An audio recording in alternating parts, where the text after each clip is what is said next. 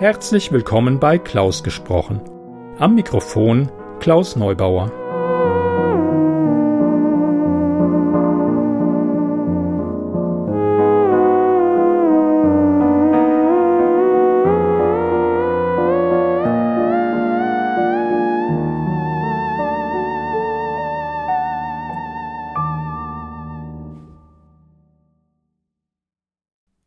Hallo, schön, dass ihr meinen Podcast eingeschaltet habt. Zunächst möchte ich euch alles Gute im neuen Jahr wünschen. Ähm, die nächste Geschichte ist jetzt schon die zweite, die mir vorgeschlagen wurde.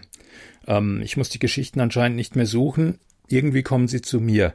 Vorgeschlagen hat sie Christian W. aus H., wie man früher gesagt hätte, Christian Wörl mit der Homepage cwörl.de, c-w-o-e-h-r-l.de auf der man viele interessante Sachen rund um Fotografie und den guten alten Druck finden kann. Die Geschichte ist von Heiko Kuschel.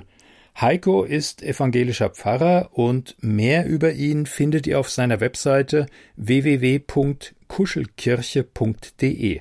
Unter anderem gibt's da ein Wort in den Tag, Buchbesprechungen, ähm, dann Infos zu seinen Bands, jawohl, und auch viele Songs von Heiko. Schaut da mal rein, das ist wirklich interessant. Also, recht herzlichen Dank Christian für den Vorschlag, vielen Dank Heiko für die Geschichte und euch fürs Zuhören.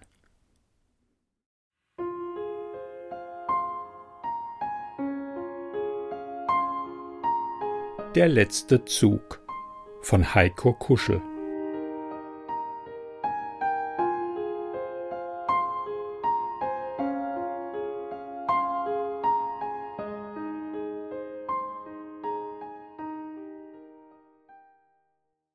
Ächzend ließ sich Erich aus seinem Rollstuhl herab auf den Bahnsteig. Es war mitten in der Nacht. Vor zwei Tagen war er abgehauen. Sicher suchte man ihn überall, ihn, den fast neunzigjährigen. Alle hielten ihn für Plemplem. Doch er, er hatte es immer noch geschafft. Ganz allein, mit der Bahn. Er wusste ja, wo er Hilfe bekommen konnte. Er war doch vom Fach. Gut, dass er den Rollstuhl mitgenommen hatte, obwohl er durchaus noch ein paar Schritte selbst gehen konnte.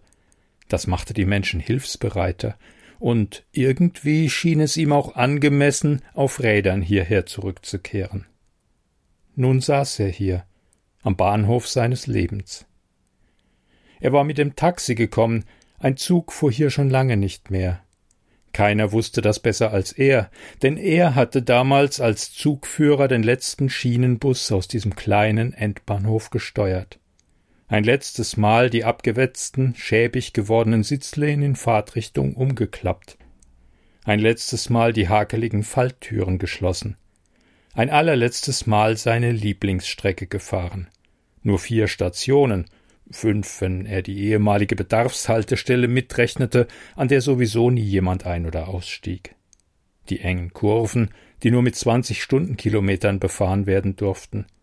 Die einsamen Strecken im Wald, immer auf der Hut vor Rehen, vor jedem unbeschrankten Bahnübergang pfeifen, nach 20 Minuten schon am Endbahnhof ankommen. Dort stiegen die Reisenden um in andere Züge, die sie in die weite Welt hinaustrugen. Und er? Er zog den Handgriff des Führerbremsventils und den Gangwallschalter ab, schloss das Steuerpult zu und ging wieder ans andere Ende seines kleinen Zuges. Sitzlehnen umklappen, Türen schließen, Handgriff einsetzen, los ging es zurück durch die Wälder und über die Bahnübergänge, durch die engen Kurven, immer wachsam, immer auf der Hut. Manchmal war der Zug proppenvoll mit Schülern, manchmal war er ganz allein, einsam in der Nacht im Schienenbus durch den dunklen Wald. Er blickte sich um. Im Schein des vollen Mondes sah er das frühere Nebengebäude. Es war jetzt völlig verfallen, der Putz abgebröckelt, die Fenster blind oder zersplittert, das Dach teilweise eingestürzt, die Tür schief in den Angeln. Im alten Bahnhofsgebäude dagegen war heute, welch Ironie, eine Fahrschule untergebracht. Dort, wo früher der Schalterbeamte im vollen Bewusstsein der Bedeutsamkeit seiner Tätigkeit die kleinen Pappfahrkarten ausgegeben hatte, die einen Menschen zur Fahrt in die Welt berechtigten, dort lernten heute junge Menschen, wie sie auch ohne die Bahn diesem kleinen, verschlafenen Nest entfliehen konnten. Erich ließ die Beine über die Bahnsteigkante baumeln. Trotz allem immer noch ein mulmiges Gefühl, als könnte gleich ein Zug einfahren. Ein Gefühl von Kraft, Leben, ja Gefahr. Etwas Verbotenes, völlig Verrücktes. Was hatte er selbst Menschen zurechtgewiesen, die sich der Kante zu sehr genähert hatten und ihr Leben damit in Gefahr gebracht hatten? Seine Gedanken schweiften weiter zurück, in jene Zeit, als der Bahnhof noch das Lebenszentrum dieses Ortes war. Zurück in jene Zeit, als er, Erich, derjenige war, der das Leben hierher und wieder von hier wegbrachte, derjenige, der die Verbindung herstellte zur großen Welt. In seiner Erinnerung war dieser Bahnsteig erfüllt von Kindergeschrei, Abschieds- und Freudentränen, Lachen und Weinen, Umarmungen und Küssen. Wunderschöne Momente hatte er hier miterlebt, aber auch traurige, eine Trennung im Streit oder ein allzu kühles Wiedersehen. Menschen waren ihm vertraut geworden über die Jahre, andere hatte er vielleicht nur einmal im Leben gesehen, doch sie alle hatten ihm blind ihr Leben anvertraut. Und dann war da natürlich Eva. Eva, die hier an diesem Bahnsteig in seinen Zug und damit in sein Leben eingestiegen war. Eva, die so viele Jahre seine liebevolle, wundervolle, einzigartige Frau gewesen war. Eva, die ihm nun schon vor Jahren vorausgegangen war, auf dem letzten Weg, den auch er noch zu gehen hatte. Bald, sehr bald.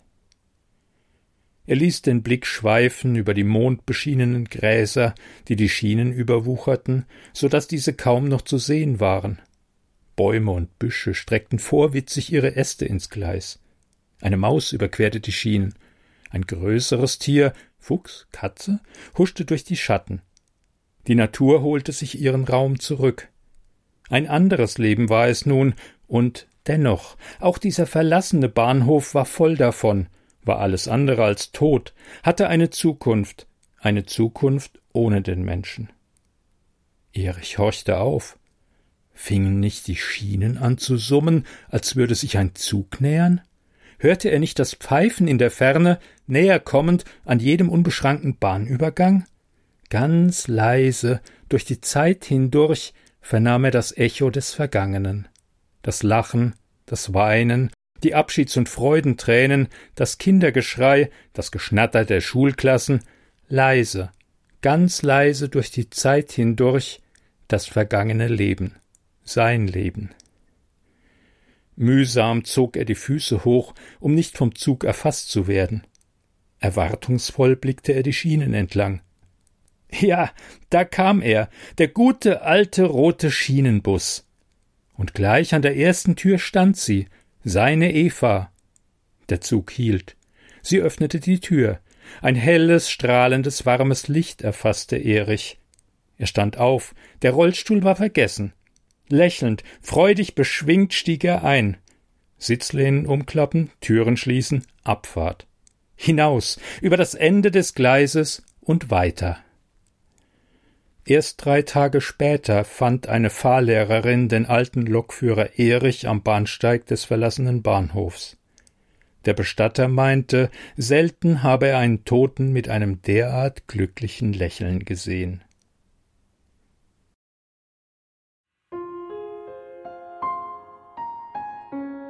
Sie hörten Der letzte Zug von Heiko Kuschel, gelesen von Klaus Neubauer. Musik Brothers Unite von Alexander Nakarada. Klaus gesprochen Intro, komponiert und gespielt von Lawrence Owen. Ich bedanke mich fürs Zuhören, wünsche euch alles Gute und hoffe, ihr hört mal wieder rein. Danke, ciao. Eine Produktion des Podcasts klausgesprochen.de